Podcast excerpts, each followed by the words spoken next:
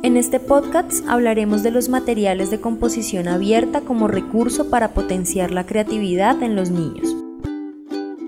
Los materiales de composición abierta son elementos diversos que encontramos en el entorno, que se convierten en potenciadores del aprendizaje y en herramientas útiles para la construcción de conocimiento, porque promueven en los niños una exploración de forma curiosa y creativa.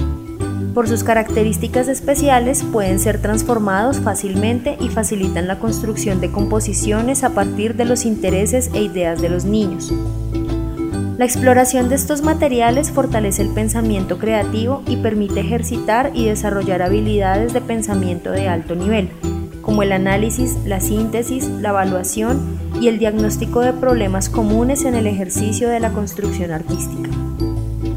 En el arte se habla de resignificar el material, es decir, aprovechar las características propias de este y del contexto en donde se encuentra, para darle nuevos significados y usos, y de este modo transformarlo. Entre los materiales de composición abierta se encuentran el material reciclado y el material natural. El material reciclado es muy importante en la educación de primera infancia, ya que permite al niño tener mayor apertura creativa, recursiva y mental, lo que facilita que empiece por sí solo la búsqueda de soluciones, de recursos y herramientas idóneas para ver materializadas sus ideas e imaginarios. Este material ofrece distintas maneras de conocer características y particularidades de las cosas, las formas, las transparencias, las gamas de color, la dureza, la flexibilidad, la maleabilidad, el peso, las texturas, por citar algunos ejemplos que en la educación de primera infancia son de alta significación en el aprendizaje de los niños.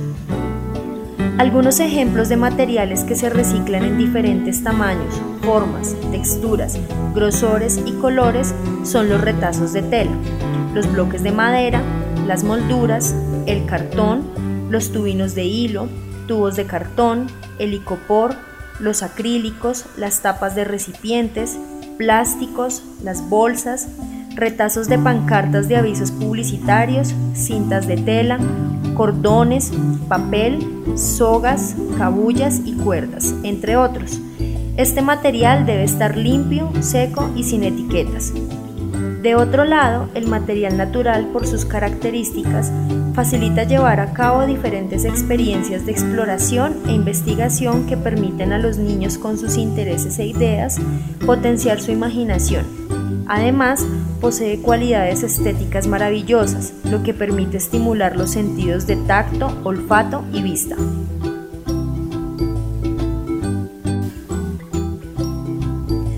Entre los materiales naturales se encuentran semillas, hojas secas, troncos, ramas, tierra, piedras, arena y agua, entre otros. Por medio de la escala en el tamaño de este material, los niños pueden encontrar la grandeza de la naturaleza, sus formas, sus texturas, sus colores, etc. En primera instancia se usa en su escala natural como referencia directa de su entorno, de su relación espacial con este mismo y con el propósito de ampliar conceptos matemáticos de forma más natural y cotidiana. No obstante, cuando este material se usa en contextos de juego simbólico, la escala permite a los niños imaginar de algo pequeño algo gigante encontrar relaciones de lo que conoce con lo imaginado, surge la simbiosis de la realidad y la ensoñación.